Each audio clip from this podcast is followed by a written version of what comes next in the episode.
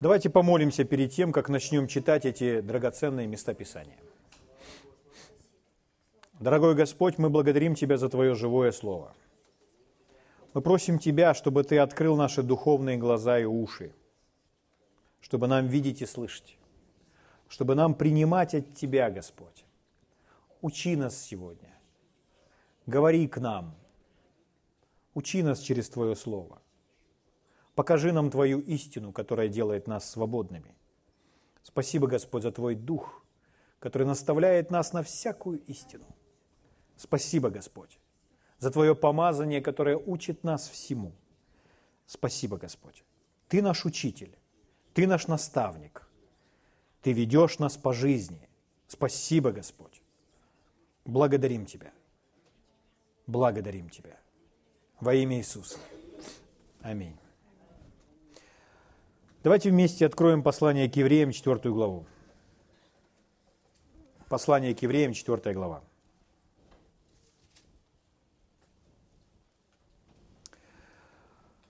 Мы говорим с вами об искушении.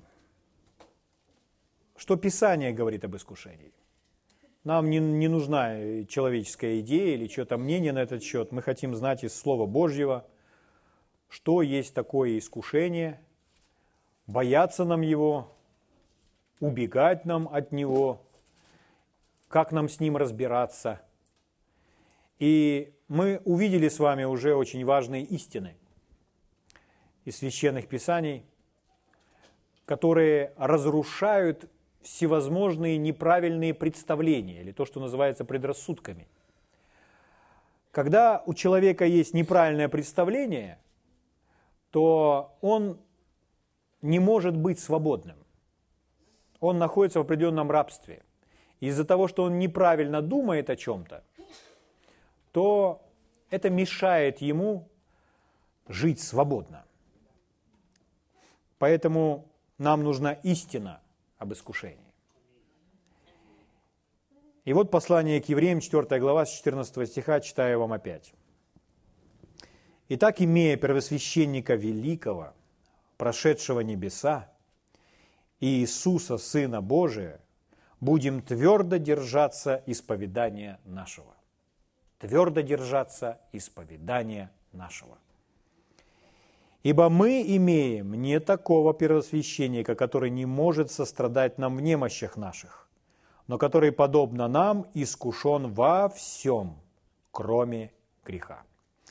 Так написано у нас здесь, в синдальном переводе, кроме греха. Другой перевод, чтобы было понятнее, звучит так. Прошел через такие же испытания, но в отличие от нас без греха. Итак, Иисус прошел через такие же испытания. Иисус имел такие же искушения, как и мы с вами. Но во всех этих искушениях Он не уступил греху. Он не позволил греху увлечь его. Он выстоял в этом искушении. Он одержал победу над искушением. Итак, еще раз, 15 стих. «Мы имеем не такого первосвященника, который не может сострадать нам в немощах наших». Слово «немощи» или другой синоним этого слова «слабости». Когда человек читает немощи, он думает, наверное, речь, речь идет о болезнях. Он помога, поможет нам в наших болезнях. Здесь в контексте не идет речь о болезнях. Здесь речь идет о слабостях или немощах, но немощи – это не обязательно физические немощи. Кроме физических немощей бывают разные другие немощи. Например, мы с вами хорошо знаем послание к Римлянам 8 глава, 26 э, стих, Павел говорит, «Дух поддержит нас в немощах наших». Там тоже использует это слово «немощи». И дальше он говорит, в чем, это, в чем эти немощи? «Ибо мы не знаем, о чем молиться и как нужно молиться». То есть наша немощь заключается в том, что человек не знает. Немощь в незнании или немощь в ограниченном знании. Ограниченность в знании, в понимании – это немощь, это слабость. Угу. Невежество – это слабость, незнание – это слабость. Итак, отсутствие знания – это слабость. Но когда мы имеем знание, мы обретаем определенную силу. Но отсутствие знания – это слабость. И Господь желает в этой слабости нам помочь. Для этого нам дан Святой Дух. И когда мы не знаем, как нужно молиться, или о чем, или как правильно в данной ситуации молиться, у нас есть помощник Святой Дух, благодаря которому мы можем молиться на иных языках, и это сверхъестественная молитва о тайнах Божьего плана в нашей жизни или в жизни какого-либо другого человека. Аминь. Те люди, которые пренебрегают этим, которые игнорируют это, они лишают себя величайших Божьих благословений в жизни. Мы с вами не должны к этому относиться пренебрежительно. Это нужно использовать в своей жизни. Воспользоваться этой помощью Святого Духа. Слава Богу. Благ Господь. Ибо мы имеем не такого первосвященника, который не может сострадать нам в немощах, в слабостях наших, он говорит как будто бы от противного, он говорит в негативном смысле. Мы имеем не такого первосвященника, который не может. Давайте мы с вами это все переведем на, чтобы без частичек не говорить. Смотрите, как будет звучать. Мы имеем такого первосвященника, который может нам сострадать в немощах наших. Итак, мы имеем такого первосвященника, который может нам сострадать в немощах наших. Слава Богу. Который подобно нам, который подобно нам, подобно нам, искушен во всем. Слава Богу. Но при этом не сделал греха. Так?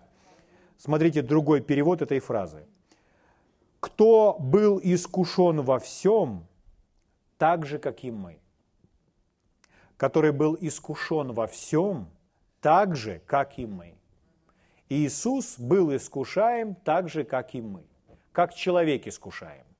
Иисус был искушаем всеми искушениями, какими может быть искушаем сегодня человек.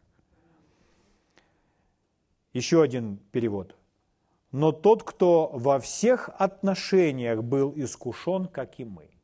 Но тот, кто во всех искушениях был искушен, как и мы. И после этого делается вывод, что поэтому он и нам может помочь. Слава Богу.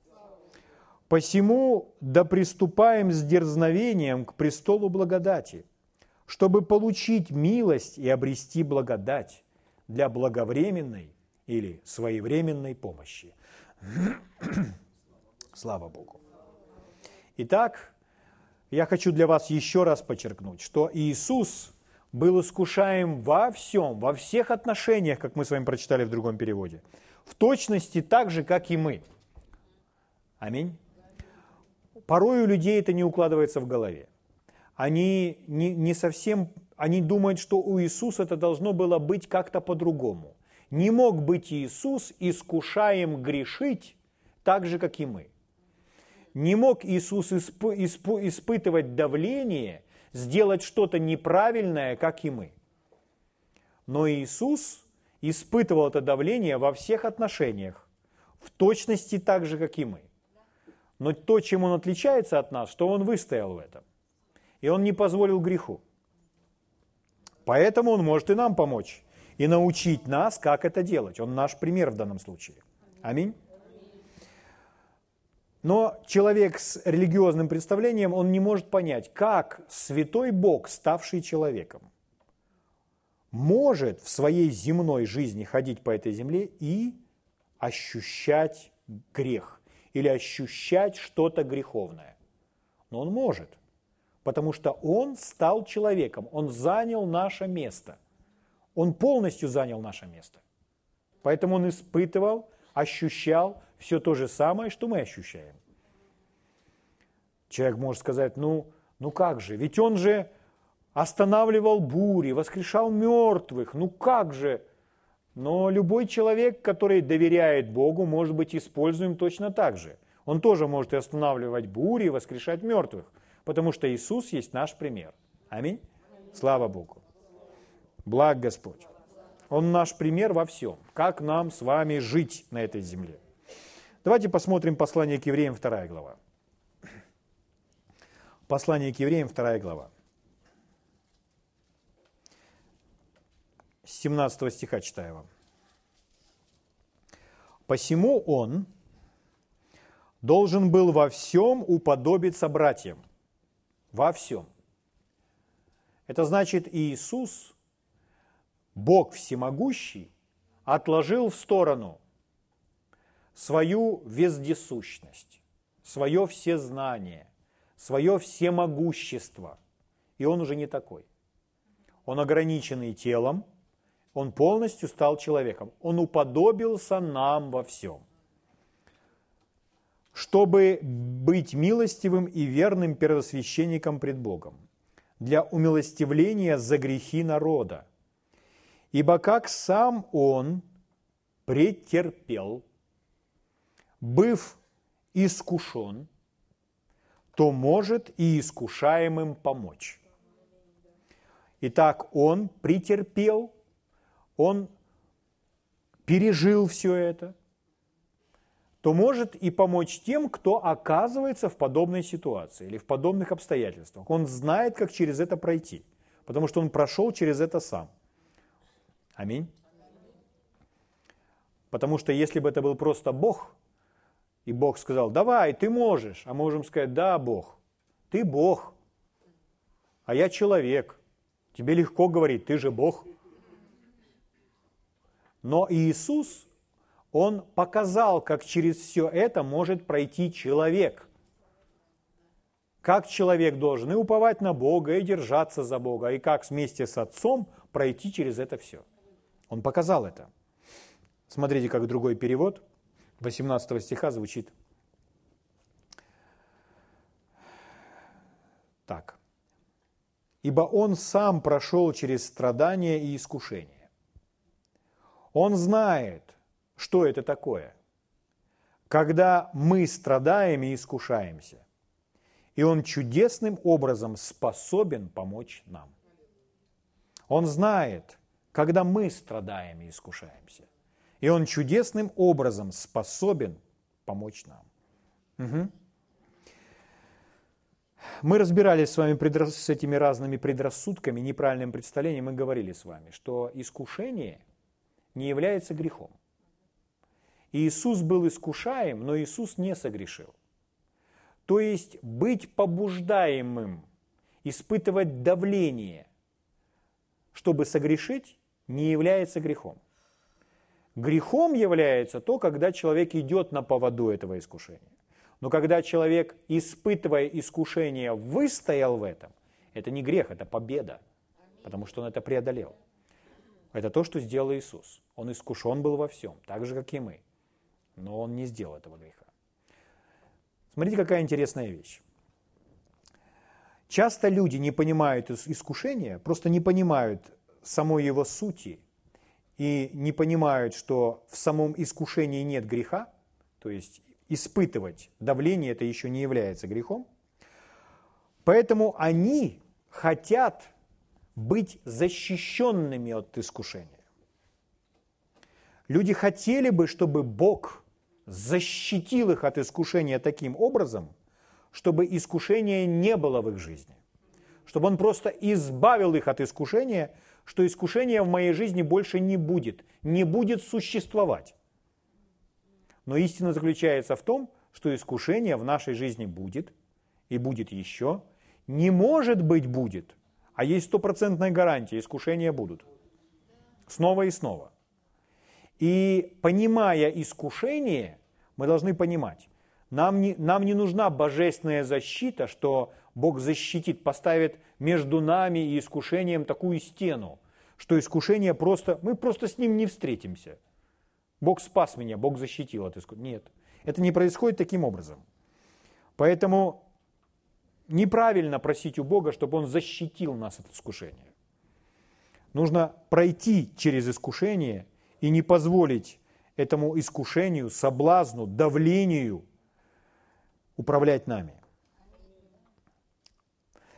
Следующее. Если человек считает, что искушение это нечто неправильное – и он всячески отрицает его присутствие в своей жизни, говоря, у меня нет этих мыслей, у меня не возникает таких желаний, отрицая, думая, что это нечто неправильное, и он просто от себя это отгоняет, и говорит, у меня этого нет, когда человек отрицает, это также неправильно, потому что если он отрицает, говорит, что у него это, э, этого нет, то как же ему помочь в данном случае? То есть человек должен признать, что у него это есть, и он нуждается в помощи. Угу. Поэтому в первую очередь нужно признать, у меня есть проблема. Я сталкиваюсь со всеми этими вещами, поэтому мне нужна помощь, мне нужна поддержка. И это нормально. И Иисус нуждался в помощи и в поддержке. И Он воспользовался этой помощью и поддержкой, не тем ли более мы. Угу. Понимаете, если так, к примеру, человек, который зависим от спиртного, алкоголик, и он говорит, и вы говорите, ну, тебе нужно избавиться от этого. Ну, есть тот, кто может тебе помочь. Он говорит, у меня нет никаких проблем. У меня нет проблем. Я в любой момент могу оставить. У меня нет... А когда человек отрицает проблему, он не выполняет самого первого шага, чтобы решить проблему. Первый шаг – это признание, что есть проблема, я нуждаюсь в освобождении. Я не говорю о том, что признание, человек сидит и исповедует, я алкоголик, я алкоголик, я признаю, что я алкоголик. Я не об этом говорю, а просто человек признает, у меня есть эта проблема, я нуждаюсь в помощи. Но он не прячет ее. Нет никаких проблем, ничего нет, все нормально, все хорошо, нет никаких проблем. Нет, это, это, не, это не шаг навстречу к своей свободе, а наоборот. Так можно в рабстве оставаться многие годы. Угу. Но почему так? Почему в христианских кругах люди э, из-за неправильного, из-за недопонимания искушения, думая из-за того, что это грех, из-за того, что это что-то неправильное происходит, в результате люди чувствуют себя виноватыми в том, что они искушаемы. То есть, когда человек искушаем, и он при этом начинает чувствовать себя виноватым, это неправильно. Искушение – это не грех – Иисус был искушаем, а от этого он не чувствовал себя виноватым. Вы слышите меня? Это очень важно. Нужно об этом повторять снова и снова. Потому что человек, когда у него возникают все эти неправильные мысли или начинают возникать неправильные желания или ощущения, он начинает думать, ой, со мной что-то не так. Со мной что-то неправильно. Может быть, я не так как-то спасся? Может, мне еще раз нужно спастись? Но, друзья мои, все с нами так. И все с нами хорошо. И то, что мы это чувствуем, это или ощущаем, или нам навязываемы какие-то мысли, это говорит о том, что мы просто находимся под давлением, под давлением врага. И этому всему нужно противостать. И Иисус нас этому научит. Он покажет нам как, как Он себя вел. Аминь. Был ли Иисус искушаем? Да, сказали мы, снова и снова мы говорим об этом. Делало ли это его каким-то не совсем правильным или преуменьшало это его достоинство? Нет. Иисус был искушаем, и при этом он оставался тем совершенным человеком, посланным нам от Бога, сильным, таким, как мы с вами. Это не делало его нечистым, он оставался чистым. Быть искушаемым – это не грех. И быть искушаемым не означает, что человек делает что-то неправильное. Он просто искушаем. Он просто находится под давлением. И мы все с вами будем искушаемы. А если мы стараемся избегать, чтобы в нашей жизни не было искушений, то тогда задается вопрос, хорошо, а как же мы в этой сфере можем быть проверены, что мы от этого свободны, и что мы это можем преодолеть, и что мы в этом можем выстоять. Поэтому нам не нужно от этого бегать. Наоборот, нам этому нужно противостать, доказывая то, что в нас новая природа. И Господь в нас это уже победил и преодолел. Слава Богу.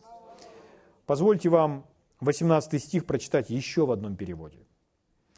Ибо из-за того, что он страдал, послушайте, очень интересно звучит, ибо из-за того, что он страдал, сам был искушаем, то способен прибежать на зов тех, кто искушаем, и принести им помощь.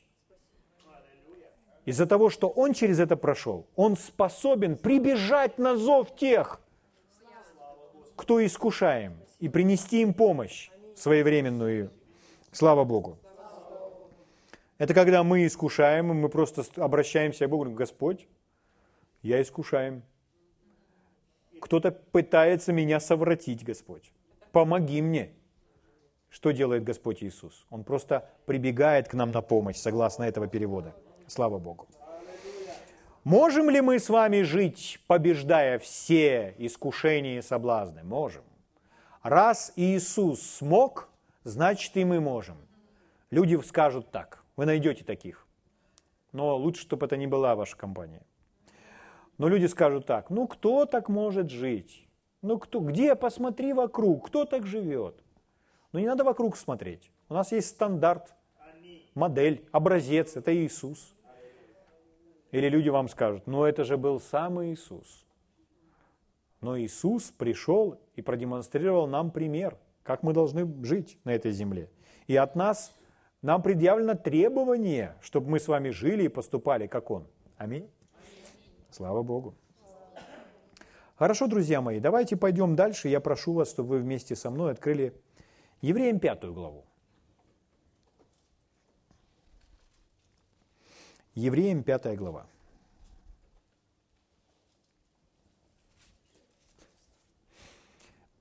Я возьму прямо из середины главы, начну читать. Я думаю, вы сориентируетесь, где это и о ком идет речь. Ну, понятно, что речь идет об Иисусе. С седьмого стиха буду вам читать. Он в одни плоти своей, видите, да? Евреям 5.7. Он в одни плоти своей, нам понятен этот период, какой период был, сильным воплем и со слезами принес молитвы и моления, могущему спасти его от смерти. И услышан был за свое благоговение. Хотя он и сын, однако страданиями навык послушанию. Другой перевод этой, вот этой фразы «страданию навык послушанию» шел к послушанию через страдания. Шел к послушанию через страдания. И, совершившись, сделался для всех послушных ему виновником спасения вечного быв наречен от Бога первосвященником по чину Мельхиседека. Слава Богу. Итак, когда мы читаем, например, такие фразы «с сильным воплем и со слезами принес молитвы и моления могущему, то есть Богу, спасти его от смерти». Смотрите, как он принес эти молитвы и моления. Сильным воплем. Это значит, он кричал громко. Дальше написано со слезами. Когда он кричал на взрыв, он плакал. Вот так молился Иисус. Когда вы читаете об этом, вот этот отрывок из Библии, то какой, какая история вам вспоминается? То есть вы сразу же понимаете, куда это нас переносит. Угу.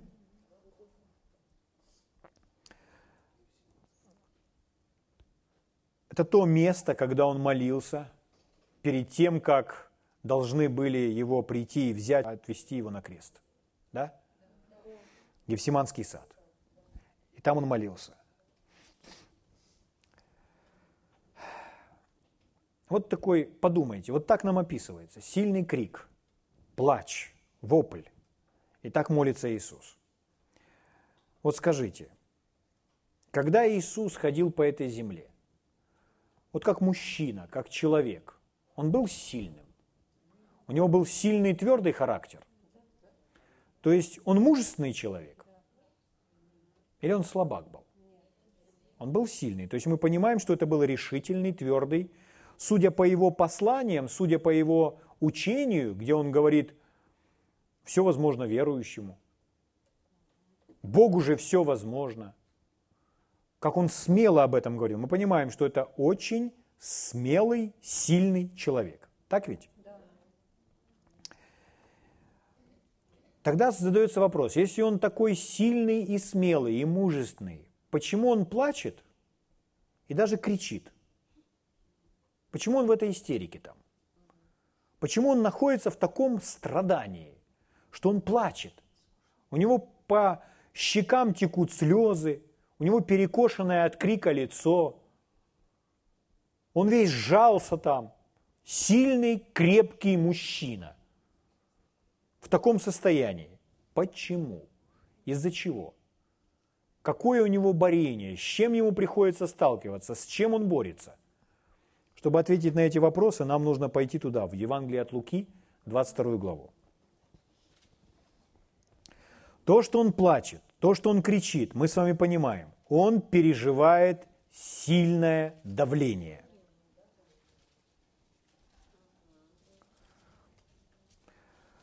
Лука 22, с 40 стиха я буду читать. 22, 40. Здесь написано. Придя же на место, сказал им, он обращается к ученикам и говорит, молитесь, чтобы не впасть в искушение. У меня сразу к вам вопрос. Иисус серьезно настроен? Иисус настроен очень серьезно. Он понимает, в искушение впасть, то есть позволить искушению собой руководить, подчиниться искушению, это неправильно. И он говорит, молитесь, чтобы этого не случилось. И так он говорит об искушении. Правда? Мы поняли. Молитесь, чтобы не впасть в искушение. Он заговорил об искушении. Задача стоит такая, чтобы не впасть в это искушение. Угу.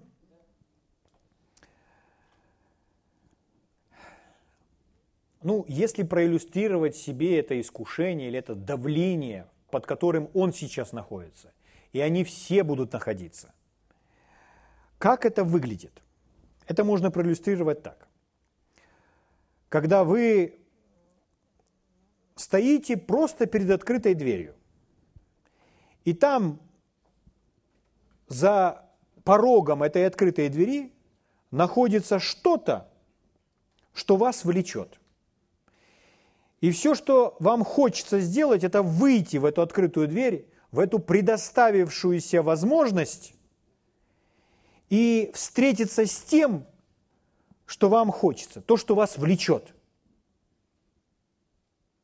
Но при этом вы знаете, что выходить нельзя. Так вот, эта борьба в том, что вы хотите соединиться с тем, что вас влечет, но вы знаете, что вам этого делать нельзя. Это искушение, это давление. Может быть, вокруг вас никого нет, но это давление есть. Иисус там был один, когда он молился, находясь в этом давлении. Угу. Почему? Вы знаете, что выйти за дверь и взять то, что вас влечет, это неправильно. Вы знаете об этом, но оно же вас влечет. Итак, искушение в том, что вы знаете, что нельзя, но то, что по ту сторону так вас влечет, что у вас появляется эта борьба. Мы сейчас вернемся в Евангелие от Луки, но вы не открывайте, а просто вспомните вместе со мной Иакова. Иаков, первая глава. Помните, искушение никто не говори, Бог меня искушает ибо Бог не искушает никого. Помните эти места? Это первая глава, 14 стих, там дальше написано. «Но каждый искушается, увлекаясь и обольщаясь собственной похотью». Каждый, то есть это с каждым человеком, это происходит всегда таким образом, искушается, увлекаясь и обольщаясь, увлекаясь и обольщаясь. Мы разберем эти слова собственной похотью. Угу.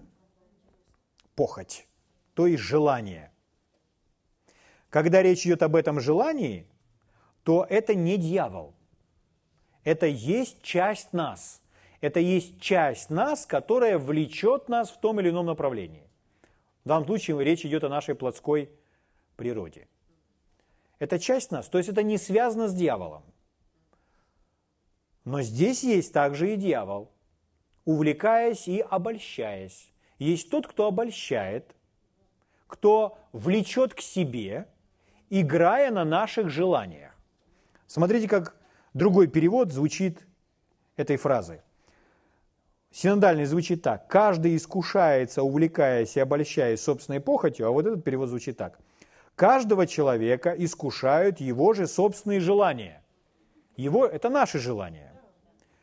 Они увлекают и соблазняют его. Желания наши, а что касается соблазна, то это уже делает враг, это уже делает дьявол. Слышите?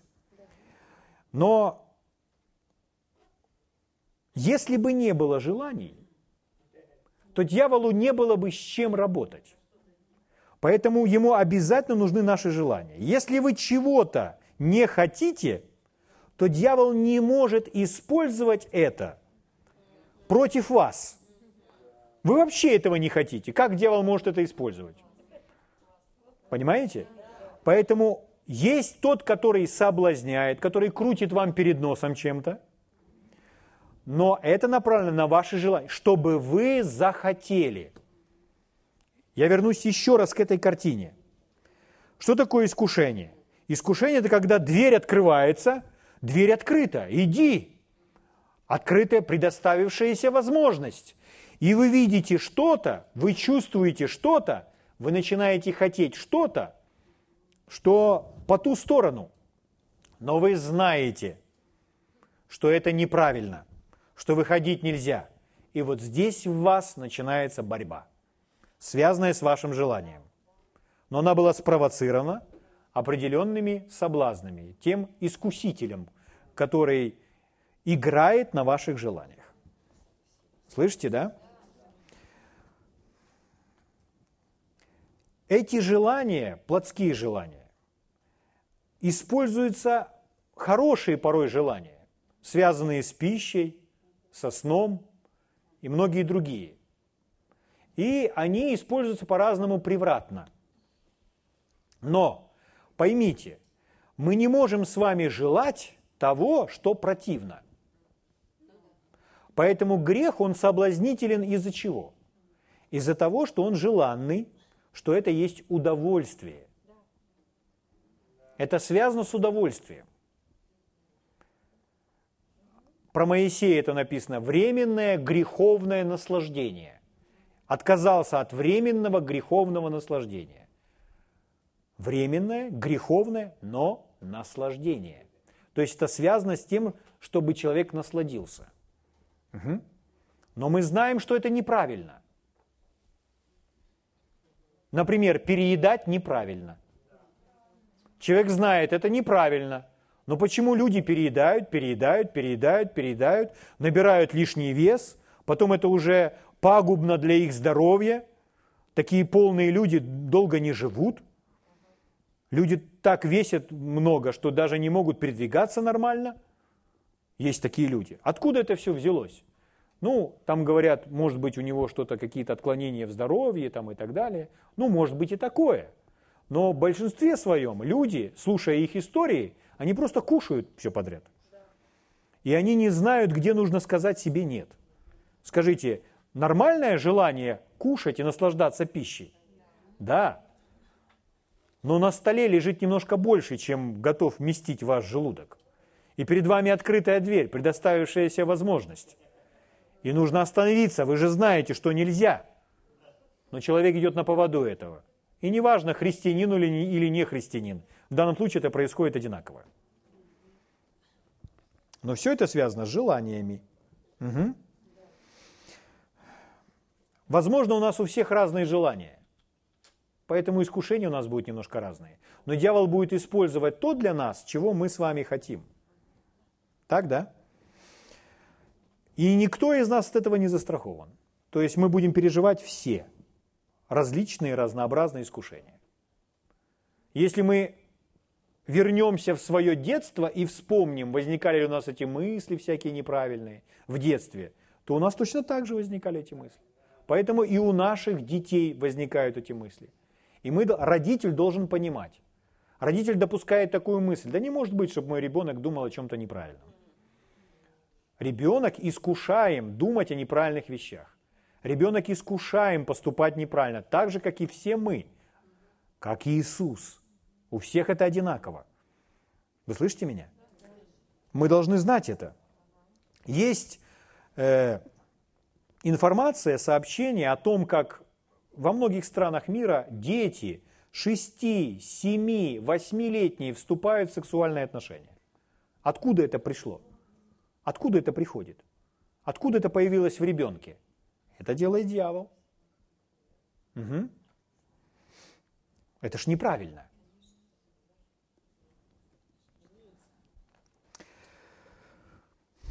Когда родители узнают о том, о своем ребенке, что ребенок что-то вытворил такое, то они в шоке. Они удивляются. Они думают, как такое, как у него это возникло в его голове? А он был искушаем. Вспомните себя. Точно так же, как и вы. Угу. Поэтому нам с вами, как родителям, и о себе, и о своих детях нужно знать истину о своей плотской природе и ее желаниях, и об искусителе, который играет на ее желаниях. Вот о чем нам нужно знать и в чем разбираться.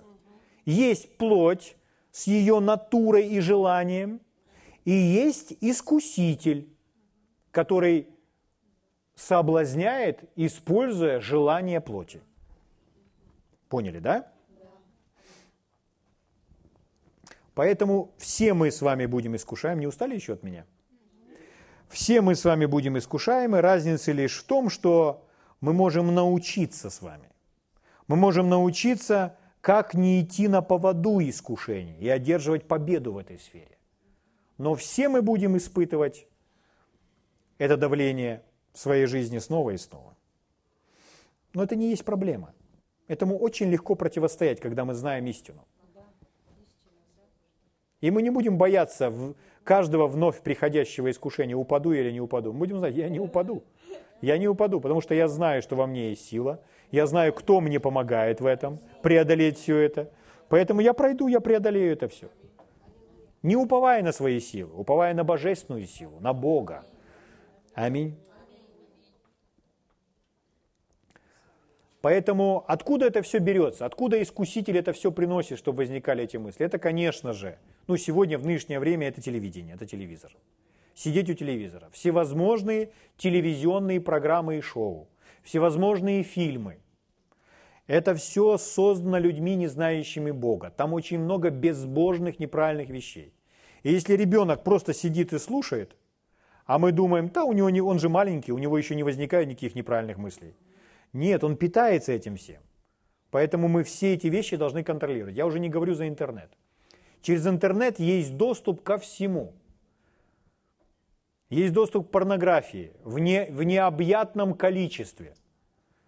И если все это происходит бесконтрольно, тогда и ребенок, независимо от того, сколько ему лет, и взрослый человек, он находится под воздействием искусителя, и это обязательно выльется в неправильные действия. Поэтому мы должны исследовать этот вопрос, знать, какова наша плоть, с чем с этой плотью нельзя играть, где нужно ставить для нее границы, и что не нужно заигрывать с искусителем, который только и заинтересован, чтобы увлечь нас в западню. Слава Богу. Итак, мы прочитали с вами Лука 22 глава 40 стиха. «Придя же на место, сказал им, молитесь, чтобы не впасть в искушение». Итак, никто не застрахован, ученики тоже. Будьте в молитве, чтобы не впасть в искушение. Что это за период в Евангелии? Это приближались те часы, о которых знал Иисус. Ученики не очень знали, что это за время пришло. Но об этом времени хорошо знал Иисус. Он знал, что пришел час, когда его возьмут, и он будет мучим, наконец его убьют, ему нужно пройти через все это, он об этом знает. Он знает, через что ему предстоит пройти. Вы слышите меня? Что ему нужно себя отдать в жертву. 33-летний молодой человек. Себя нужно отдать в жертву. Помните, Моисей и Илья приходили к нему и говорили с ним о плане Божьем, который ему нужно выполнить. Они рассказывали ему обо всем этом. Они показывали ему пророчество. Они говорили ему о том, через что ему предстоит пройти. Зачем? Чтобы подготовить его, чтобы помочь ему. Иисус нуждался в подготовке. Это не было просто как театр, чтобы Петр и другие увидели это. Нет. Когда они говорили, никто не слышал, о чем они говорили, потому что это было адресовано Иисусу. Они были посланники, которые пришли с небес. Поэтому они рассказали ему, через что ему предстоит пройти, чтобы его подготовить, чтобы это не было для него сюрпризом, чтобы он знал, куда идти, чтобы, он был, чтобы оказать ему определенную помощь. Если он нуждался в такой подготовке, скажите, нуждаемся ли мы? Конечно, нуждаемся и мы. Мы нуждаемся также в подготовке, чтобы знать, что нас ожидает. Слава Богу. Это поможет нам преодолеть эти трудности. Когда мы знаем, что нас ожидает, то это не застает нас врасплох. Поэтому что нужно? Время с Богом проводить, который подготовит нас и откроет нам то, что, что ожидает нас впереди. Что мы должны быть готовы к той или иной опасности, к тем или иным неприятностям – к той или иной там, предательству, подлости, измене и, и так далее. Ведь нас же окружают люди. Вы знаете, мы имеем веру, которая э, горы двигает. Мы можем горы двигать, но вы знаете, что недвижимо для веры? Воля человека. Вот вы можете громадные горы двигать, а ничью волю вы передвинуть не можете. Почему на земле так, как мы видим? Почему все нехорошее пришло на землю? Из-за свободной воли человека. Поэтому мы все равно встретим людей, которые, будут, которые не будут нас любить, которые будут говорить о нас плохо. Мы бы предпочли, чтобы о нас все говорили хорошо. Но все равно о нас будут говорить плохо. Появятся те, кто будут нас даже ненавидеть. Чем больше вы будете делать для Бога, когда вы ничего не делаете, у вас меньше врагов. Но когда вы начинаете больше делать для Бога, у вас появляются враги. Раньше не было, теперь появились. Вы слышите? Кто-то кто не захочет с вами дружить, кто-то не захочет с вами разговаривать, кто-то развернется, просто уйдет. То есть это будет постоянно. Сказать, нет, я буду много молиться, и через 20 лет уже такого не будет. Постоянно это будет. Это было у Иисуса снова и снова. Перед Его крестом они все разбежались из-за страха. Он не винит их, он молился за них, но он был готов к тому, чтобы остаться один. Вы меня слышите? Ну тогда, если слышите, то кричите аминь. Потому что Иисус наш герой. Итак, если Иисус нуждался в такой подготовке, чтобы Илья и Моисей пришел, то было бы хорошо, чтобы и к вам кто-то тоже пришел и подготовил вас. Слава Богу. 41 стих.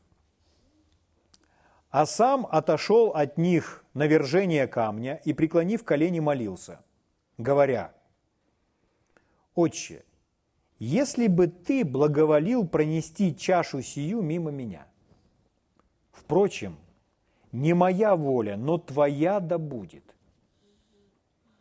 Явился же ему ангел с небес и укреплял его. Вы хорошо знаете эту историю. Явился ангел с небес и укреплял его. Смотрите, здесь ангел его укрепляет. Почему ангел укрепляет? Потому что Иисус в этом нуждался. Если бы ангел не укреплял, Иисус бы не смог выполнить то, что нужно. Иисус нуждался в укреплении. А почему он нуждался в, этом, в этой поддержке? В чем, в чем проблема? Давайте посмотрим на эту молитву его внимательно. Смотрите, какие слова использует Иисус. «Пронеси чашу сию мимо меня». То есть Иисус, Иисус человек веры. Он знает, все возможно Богу. И он стоит перед отцом и говорит, отец, тебе все возможно, ты всемогущий. Может эту чашу пронести, чтобы мне не совершать то, что мне нужно совершать. Сделать, ты же можешь как-то это иначе сделать. Впрочем, не как я хочу, но как ты.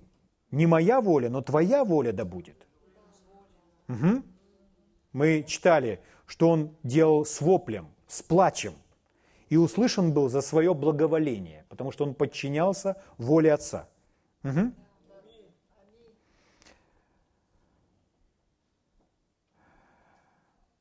Если смотреть на его молитву, в чем заключалось искушение Иисуса? Не, не делать то, что повелел ему Бог. Искушение не быть послушным Богу. Вот в этой сфере не быть послушным Богу. Чтобы случилось это как-то иначе. И у него это борьба.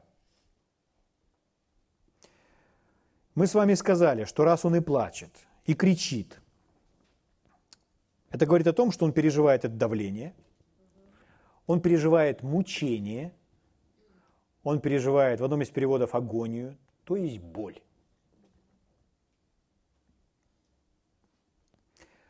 Что это значит? Искушение – это боль, это страдание. Всегда ли искушение – это боль и страдание? Нет. Но если говорить о наивысшем уровне искушения, то это страдание. Когда человек настолько находится в этом борении, то он начинает страдать, испытывать боль. Почему? Потому что в эту ночь вы не найдете, чтобы у него еще где-то была такая ночь, как, как эта ночь. В эту ночь Иисус испытывал просто беспредельное давление. Казалось, что этому давлению нет меры. Почему так? Сейчас я вам покажу. Если говорить о физическом давлении, через которое ему нужно было пройти, там удары, кровь, то это, это меньшая часть всех страданий. Почему? Потому что за всю свою жизнь, когда он ходил по земле, Иисус никогда не переживал разлуки с Отцом. То есть он не знал, что такое разлука с отцом до этого момента. То есть он полностью остался один, но это еще не все. Библия говорит, что весь грех, грех всего мира пришел на него. Что это значит? Что такое грех? Грех это, – это грязь, это нечто омерзительное и отвратительное. Это все случаи жестоких убийств, все случаи разного насилия, все извращения, все грехи, все-все случаи, все совершенное когда-либо до прихода Иисуса и все совершенное после прихода Иисуса. И Иисус, который никогда не переживал разлуки с Отцом. И Иисус, который никогда в своей жизни не позволял злу проникнуть в Него – в этот момент Библия говорит, что он становится этим грехом. То есть он принимает все, он становится этим. Всем этим отвратительным. Поэтому, говоря о физических страданиях, это малая часть. Говоря еще о душевных страданиях и о духовных страданиях, что ему приходилось переживать. Порой человек, не переживая физических страданий, а просто переживая страх, переживая депрессию, переживая там негодование, ненависть, разочарование, эти ощущения внутренние так мучат человека, что он места себе не находит. И он бы думал, лучше бы нога болела. Но на Иисуса пришло все, что только могло прийти. Поэтому он кричал в том саду. Поэтому он рыдал в том саду и говорил, «Отец, можно ли, чтобы это было как-то иначе? Ты же всемогущий. Но, впрочем, не как я хочу, но как ты. Твоя воля да будет. Ангел приходит и поддерживает, укрепляет его, чтобы он мог это все перенести. Угу. Итак, Иисус стал всем этим, стал злом. Моисею Бог представил Иисуса как змея, висящего на древе, потому что Иисус стал грехом. Иисус стал проклятием. Он стал всем этим. Зачем? Он стал грехом, чтобы весь грех был осужден в нем. Поэтому Иисус теперь будет за это все, кем он стал, судим. Да?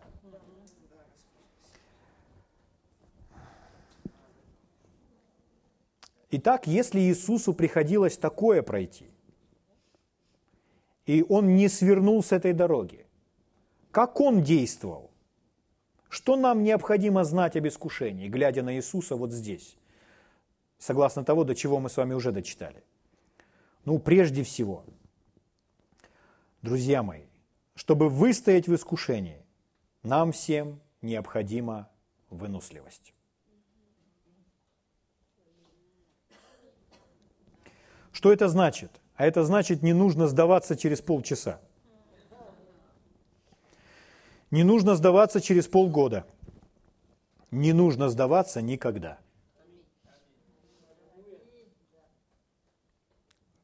Обратите внимание, Иисус молился той же самой молитвой три раза. Что это значит? Он помолился Отцу, пришел к Отцу, попросил Его о помощи, подчинился Его воле, отошел в сторону.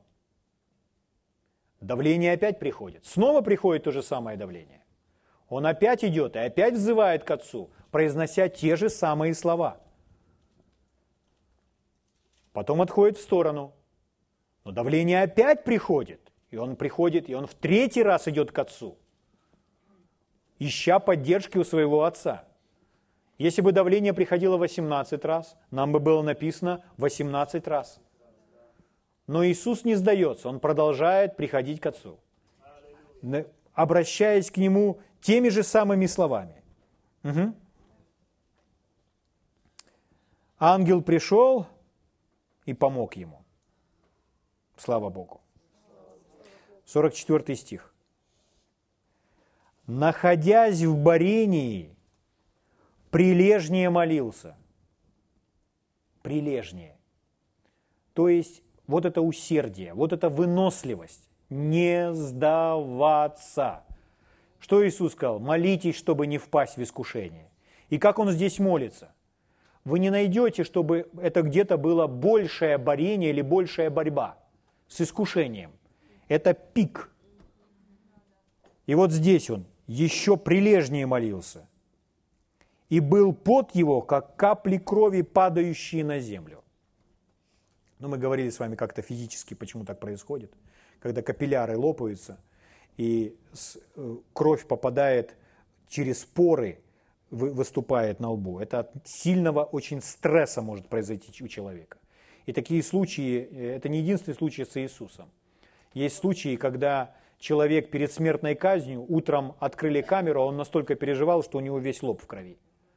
Поэтому были и другие случаи, когда люди от сильного стресса, у них бывали подобные, подобное проявление. Здесь мы видим, что с Иисуса прямо капает. Капает пот, и пот как кровь.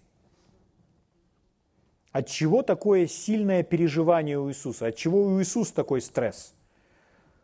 В чем эта борьба? А он говорит, впрочем, не моя воля, но твоя воля да будет. Вот, моя воля и твоя воля.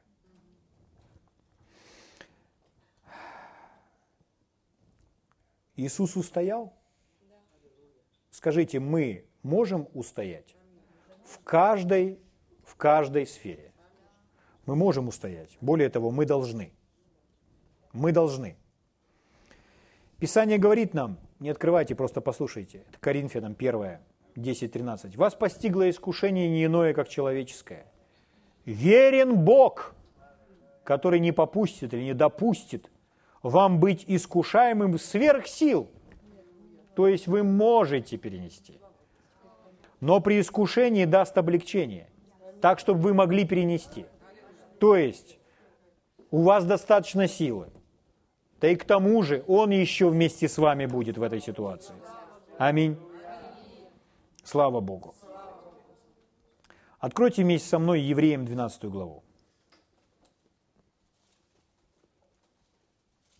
Евреям 12 глава. Со второго стиха читаю. «Взирая на начальника и совершителя веры, взирая». В одном из переводов звучит так «посмотрите», то есть как призыв. «Посмотрите на автора и совершителя веры, Иисуса, который вместо, ну правильно, не вместо, а для, который для предлежащей ему радости претерпел крест. Что он сделал? Претерпел крест. Вы слышите? Претерпел крест. Пренебрегший посрамление. То есть, невзирая на то, через что ему предстоит пройти. Раз Отец сказал, значит так надо. И воссел одесную престола Божья. Как это Иисус мог сделать? Ну, конечно же, верой. Он доверял Богу Отцу, шел и верой это все делал. Он знал, что его ожидает впереди освобождение, ожидает слава, это нужно выполнить, я всех приобрету для Божьего дома. Это все верой. Нам тоже верой придется идти, никак иначе. Правда? Третий стих. «Помыслите». Второй стих начинается «посмотрите». Третий стих начинается «помыслите» о претерпевшем такое над собою поругание от грешников. Такое над собой поругание, чтобы вам не изнемочь и не слабеть душами вашими. Смотрите, к чему призывает нас автор послания к евреям. Ну, Павел, надо полагать. Он говорит посмотреть на Иисуса, который есть автором и совершителем нашей веры. Он говорит поразмыслить об Иисусе что он был послушен Богу, претерпев крест, пренебрег всяким срамом, стыдом, претерпел все те мучения, которые ему пришлось перенести от грешников, не обращая ни на что внимания. Его задача – совершить Божью волю. Посмотрите на это как на пример. Зачем? Чтобы вам не изнемочь душами вашими, чтобы это вас как-то подкрепило. А как это нас может подкрепить? Четвертый стих. Вы еще не до крови сражались, подвязаясь против греха. И Иисус, написано здесь, согласно этого, сражался до крови против греха, а мы не до крови против греха. Когда Иисус сражался до крови против греха? А вот там – в Гефсиманском саду. Он противостоял греху. В чем был этот грех? Грех был в том, чтобы не повиноваться Отцу. Но он сказал, Отец, не моя воля, но твоя да будет. И это приходило к нему снова и снова, снова и снова. Но нужно выполнить то, к чему призвал Отец. Нужно совершить эту работу. Поэтому мы прочитали, а он еще прилежнее молился. Так прилежно молился, что аж пот у него был как кровь. А мы с вами, когда мы в искушении, и мы противостоим греху, пот, как кровь, капает? Не капает. Так посмотрите на Иисуса и ободритесь. Вы еще не до крови сражались против греха, говорит автор послания к евреям. Слава Богу. М-м.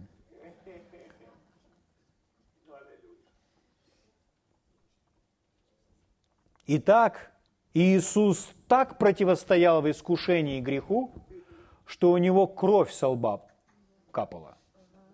И скажите, он сдался? И при этом он не сдался. Слава Богу. 44 стих, Евангелие от Луки. Возвращаемся. 44 стих, 22-44. «Находясь в Барении, итак, в Барении, смотрите, как здесь написано – где находится Иисус? В борении, в борьбе. Находясь в борении, прилежнее молился, и был пот его, как капли крови, падающие на землю. У меня к вам вопрос. С чем он боролся, согласно посланию к евреям? С грехом. Угу. Искушение – это борьба с грехом. Он боролся с грехом. Сражался с грехом. Потому что был искушаем согрешить.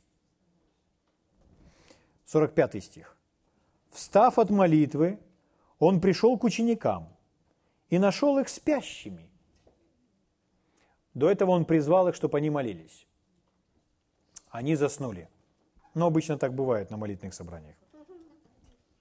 46 стих. Сказал им, он спрашивает их, что вы спите? Что вы спите? Это значит время спать? Не спать. Иисус спрашивает, что вы спите? Встаньте и молитесь, чтобы не впасть в искушение. Когда нужно было молиться, чтобы не впасть в искушение, они спали. Нужно было не спать, нужно было молиться. Они не смогли побороть свою плоть. Желание поспать сладкое, наслаждение, было настолько сильным, что они не могли его побороть. Друзья мои, если вы не можете поднять свою плоть и побороть сон, как вы сможете преодолеть искушения в других сферах? Если вы не можете преодолеть желание поспать или желание спать, как вы преодолеете более сильное желание в своей жизни? Вы слышите? Да. Почему Иисус в одном из Евангелий сказано, как вы не могли один час бодрствовать со мной? И он сказал, душа моя скорбит смертельно, молитесь вместе со мной. О чем это говорит? Он нуждался в помощи. Он нуждался в их помощи. Он рассчитывал на их помощь.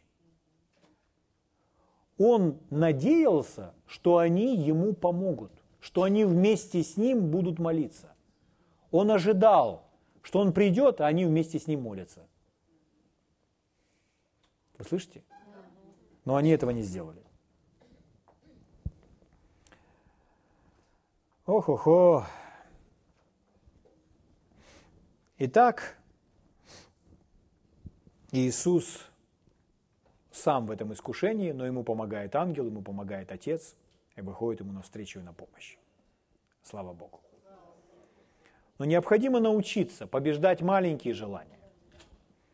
Побеждать желание плоти, чтобы встать в то время, когда нужно встать. И не есть. Но есть множество других вещей. Множество-множество. И у каждого человека какие-то свои слабости – и нужно быть внимательным к своему окружению. В Библии сказано, чтобы мы следили за своим окружением, чтобы мы избегали неправильного окружения, чтобы мы оставили неправильное окружение. Человек, который желает избавиться от наркотиков и не поменял своих друзей, это невозможно. Он снова и снова будет возвращаться к наркотикам. Смотрите, какая интересная вещь. Почему человек который знает, что наркотики, например, наркотики или спиртное, или что-либо еще, его убивает. То есть наркотики же убивают. Каждый укол, человек уже плохо себя чувствует, но он продолжает принимать наркотики. Или человек, который уже, его внутренность уже просто разложилась, он продолжает употреблять спиртное. Он знает, что это его убивает, что он так себя убивает. Почему он продолжает это делать? Из-за искушения.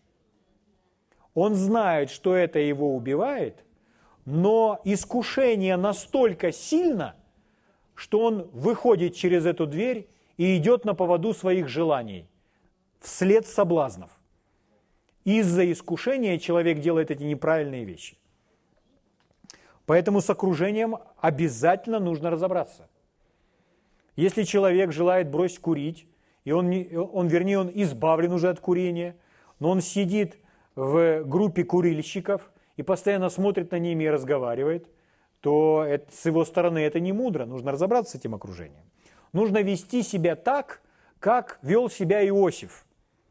Когда Иосиф в доме Патифара оказался в комнате жены Патифара, и вокруг никого не было, и она начала его соблазнять, то Иосиф, он, я уверен, я не знаю, как там по-разному немножко в фильмах это иллюстрирует, но Иосиф, он знал, он знал, мне нельзя позволить с ней здесь не вести никакие сладкие речи, ни, ни о чем с ней не разговаривать, на нее не смотреть, не смотреть на ее ни, ни бедра, ни бюст, ни, ни на шею, ни на что.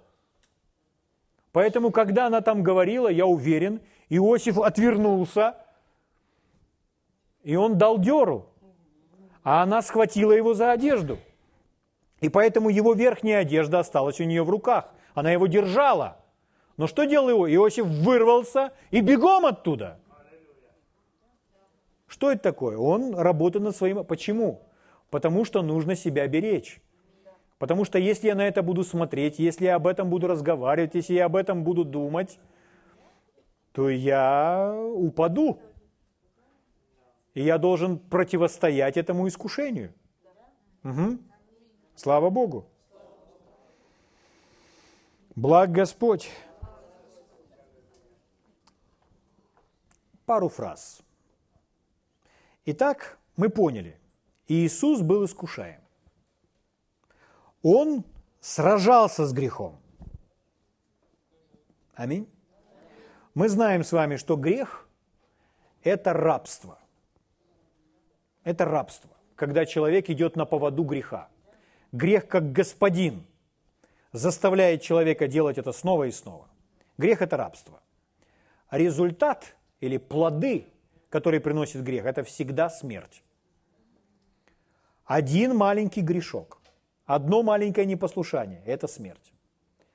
Все думают, ну что будет, какая смерть из-за того, что я съем лишний кусочек? Это не физическая смерть. Когда Адам согрешил вслед за своей супругой, скушал тот плод, откусил только, а в нем не было никакой такой, э, ну, может и была, физическая опасность, но, в нем, но это было непослушание Богу. И Адам в тот же самый миг, он не упал там замертво, он физически не умер, но он умер духовно. И это убивала его снова и снова и снова и снова. Поэтому любой, порой на человеческий взгляд, незначительный грех приносит плоды смерти в жизнь человека. Поэтому нужно избегать греха, нужно убегать от него, как Иосиф. Развернулся и бегом. Слава Богу. Благ Господь. И Иисус наш пример во всем этом. Но мы еще продолжим, а сейчас давайте встанем, поблагодарим Бога.